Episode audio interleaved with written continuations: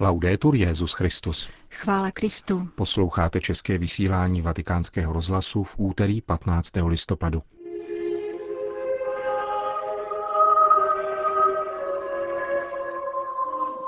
Vlažní ztrácejí schopnost kontemplace, kázal dnes papež František v kapli domu svaté Marty. Reforma církve začíná ve spovědnici, řekl Petrův nástupce nizozemským poutníkům. O beatifikační kauze italského soudce Rosaria Livatina, zavražděného sicilskou mafií v roce 1990, uslyšíte na závěr našeho dnešního pořadu, kterým provázejí Jana Gruberová a Milan Glázer. Zprávy vatikánského rozhlasu. Vatikán.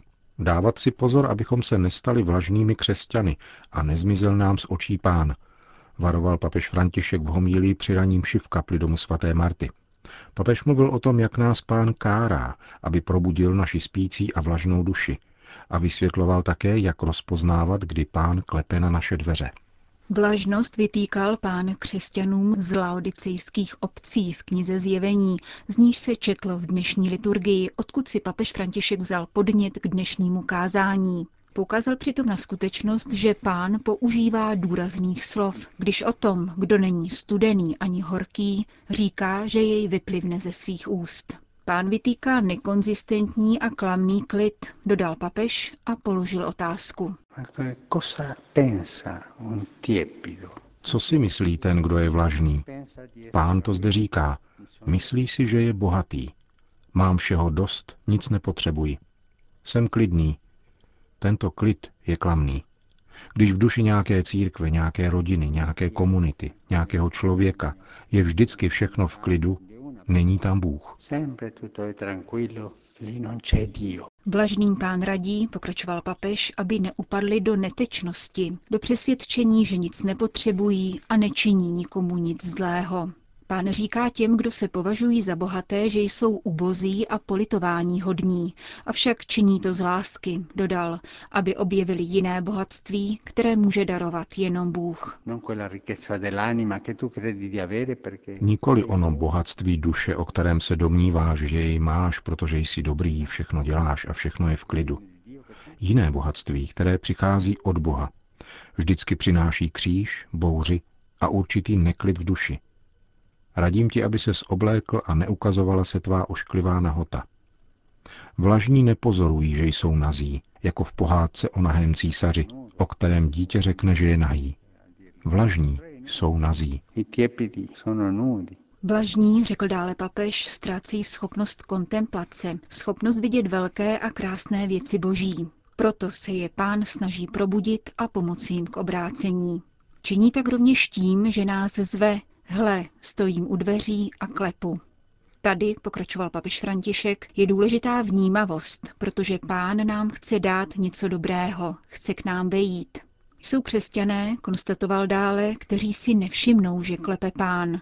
Každý hluk je pro ně stejný. Je mu však třeba rozumět správně, protože pán přináší útěchu. Stojí před námi, abychom jej pozvali dál. Tak jako tomu bylo se Zachem, o kterém mluví dnešní evangelium.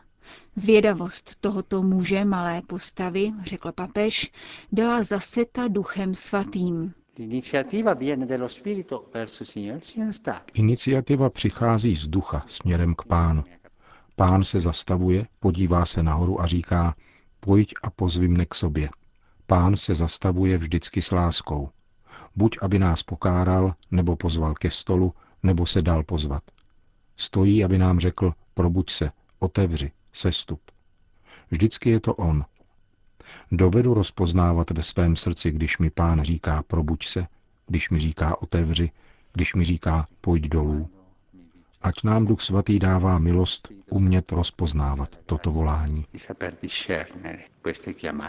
Končil papež raní kázání v kapli domu svaté Marty. Vatikán. Současné zhoršování životního prostředí úzce souvisí s lidským, etickým a sociálním úpadkem, píše papež František v poselství adresovaném marockému ministru zahraničí, který v Marrakeši předsedá v těchto dnech 22. zasedání konference smluvních stran rámcové dohody o změně klimatu. Marocké království hostí mezinárodní konferenci signatářů pařížské dohody, která byla přijata před rokem a vstoupila v platnost 4. listopadu. Papežský list zdůrazňuje, že tato dohoda vyznačila zřetelnou cestu, po níž se má ubírat celá mezinárodní komunita a jejíž ústřední etapou je právě probíhající konference. Jde o dohodu, která se týká celého lidstva a bude mít dopad zejména na chudé a na příští generace. To nás volá k velké etické a morální odpovědnosti a vybízí, abychom jednali neodkladně a s co největší nezávislostí na politickém a ekonomickém nátlaku, abychom překonávali partikulární zájmy a postoje, apeluje papež. Svatý otec František přeje účastníkům konference, aby postupovali v duchu vzájemné spolupráce, kterým se vyznačovala předchozí etapa v Paříži. Jak podotýká, nyní nastupuje delikátní chvíle, kdy se má dohoda začít uskutečňovat. Nastává fáze vypracovávání konkrétních pravidel, institucionálních mechanismů a dalších opatření nutných k její správné a efektivní realizaci. Píše papež František a dodává, že takto složité aspekty nelze odkázat pouze na technická řešení, nýbrž vyžadují trvalou politickou podporu. Svatý otec se pozastavuje nad tím, co označuje za jeden z hlavních přínosů dohody, totiž nad podporou solidárních strategií národního a mezinárodního rozvoje, které reflektují souvislost mezi klimatickými změnami a chudobou. Navzdory složitosti problému se nelze omezovat pouze na ekonomickou a technologickou dimenzi, zdůrazňuje papež. Technická řešení jsou nezbytná, nikoli však dostatečná, je zásadně důležité a žádoucí věnovat důkladnou pozornost etickým a sociálním aspektům nového paradigmatu rozvoje a pokroku, píše František. V této souvislosti zmiňuje především oblast školství a výchovy, podporu životního stylu, který přeje udržitelné produkci a spotřebě, stejně jako růst vnímavosti k odpovědnosti za společný dům – k tomuto úkolu jsou povoláni jak smluvní strany dohody, tak i ostatní zainteresované strany, občanská společnost, soukromý sektor, vědecký svět, finanční instituce, nadnárodní autority, jednotlivé místní i domorodé komunity, vypočítává papežské poselství. Svatý otec uzavírá list přáním, aby konference byla vedena v duchu odpovědnosti za péči o stvoření, ale také za bližního, ať už je blízký či vzdálený v prostoru i čase. Vatikán. Do věčného města dnes v počtu více než dvou tisíc přijeli věřící ze všech nizozemských diecézí. Jejich pouť, kterou v rámci jubilejního roku uspořádalo Združení nizozemských katolických organizací, dopoledne zahájila mše svatá u oltáře katedry ve vatikánské bazilice. Slavili kardinál Wilhelm Eick, arcibiskupu Trechtu a předseda biskupské konference, se kterým koncelebrovali všichni nizozemští biskupové. V jejím závěru do baziliky přišel svatý otec František, aby nizozemským poutníkům a pastýřům poděkoval za to, že společnou poutí vyjadřují jednotu církve v Nizozemsku a s Petrovým nástupcem. Svatý rok nám umožňuje, abychom ještě více prohloubili vztah k Ježíši Kristu, tváři Otcova milosedenství. Nikdy se nám nepodaří vyčerpat toto obrovské tajemství boží lásky. Zde pramení naše spása, Celý svět a my všichni potřebujeme boží milosedenství. Boží milosrdenství nás zachraňuje, dává nám život, obnovuje nás jako pravé syny a dcery boží. Spásonosnou boží dobrotu zakoušíme zejména ve svátosti pokání a smíření. Spověď je místem, kde se nám dostává božího odpuštění a milosedenství. Začíná tu proměna každého z nás i reforma církevního života. Povzbuzuji vás, abyste se dali obejmout milosrdným Otcem, který neustále odpouští a byli tak schopni dosvědčovat jeho lásku v každodenním životě. Dnešní mužové a ženy žízní po Bohu, jeho dobrotě a lásce. A také vy, pokud vámi bude tak říkajíc protékat milosedenství, můžete napomáhat utišení této žízně. Můžete mnoha lidem na pomoci, aby znovu objevili Krista, spasitele a vykupitele lidstva. Jako misionářští Kristovi učedníci můžete zavlažovat společnost hlásáním evangelie a prokazováním lásky, zejména vůči potřebným lidem, kteří jsou vydáni sami sobě na pospas. Vyzýval papež František nizozemské poutníky předtím, než je svěřil pod ochranu Pany Marie, Matky milosrdenství a požehnal jim. Konec zpráv.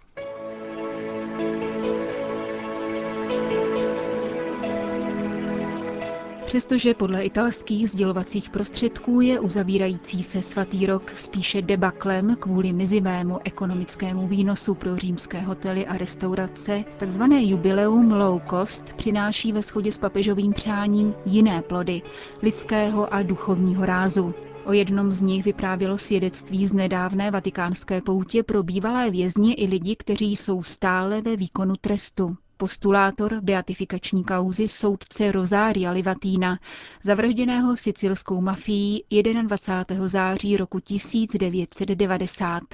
Po 26 letech jeden z tehdejších nájemných vrahů, který si dnes odpikává doživotní trest, požádal o odpuštění v dopise adresovaném papeži a dále Združení přátel soudce Rosária Livatína a jedinému blízkému příbuznému, otci Giuseppemu. Ten o svém bratrovi říká. La breve esistenza del giudice Livatino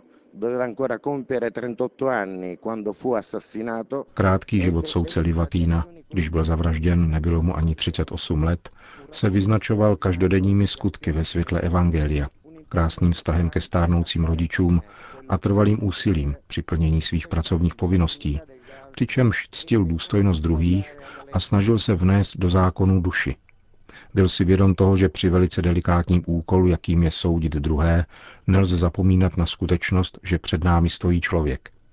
Dokázal dobře rozlišovat mezi trestným činem a výnikem.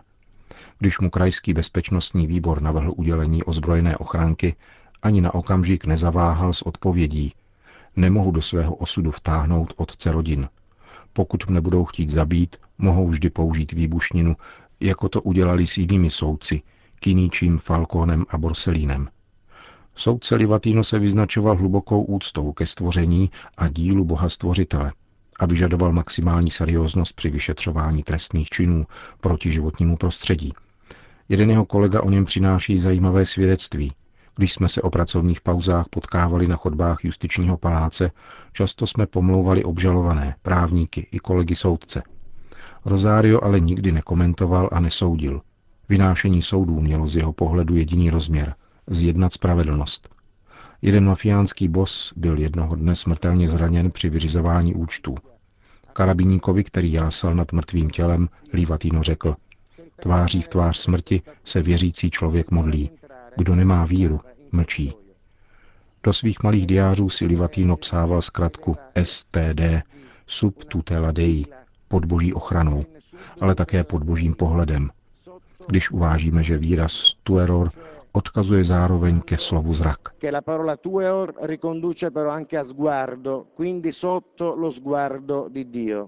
Ona značka zmátla vyšetřovatele, kteří jeden z diářů našli vedle mrtvého Livatínova těla. Nešlo však o iniciály pachatelů z řad sicilského mafiánského klanu Stida, níbrž se za nimi skrývalo tajemství mladého soudce, který se trvale svěřoval Bohu stejnému bohu, který později vstoupil do života jednoho z Livatínových vrahů. Pokud mi odpustíte, žádá nyní domény kopáče, budu na vás pohlížet zrakem plným vděčnosti, protože ze mne sejmete velikou tíži. Bývalý pastevec a nájemný vrah se ve zmiňovaném dopise vrací rovněž ke své oběti a píše, víra mi pomáhá věřit, že mi soudce Rosario Livatino odpustil. Věřte mi, že vnímám jeho blízkost. Je stále u mne a pomáhá mi, abych v síle ducha prožíval nekonečný trest, který si odpikávám. Kardinál Francesco Montenegro, arcibiskup sicilského Agrigenta, přijal toto gesto jako znamení končícího jubilejního roku. Nelze rozluštit to, co se v dobrém i špatném děje v lidském svědomí. Pokud člověk, který vraždil a ubližoval, cítí potřebu žádat o odpuštění za své násilné a kruté činy, musí nás tato žádost naplňovat radostí, protože konstatujeme, že také po spáchaném zlu je možné povstat. Lidská spravedlnost se ubírá svým směrem, avšak boží spravedlnost volí jiné cesty. Na tuto prozbu o prominutí máme reagovat postojem otce, který přijímá syna a bere ho zpět do svého domu.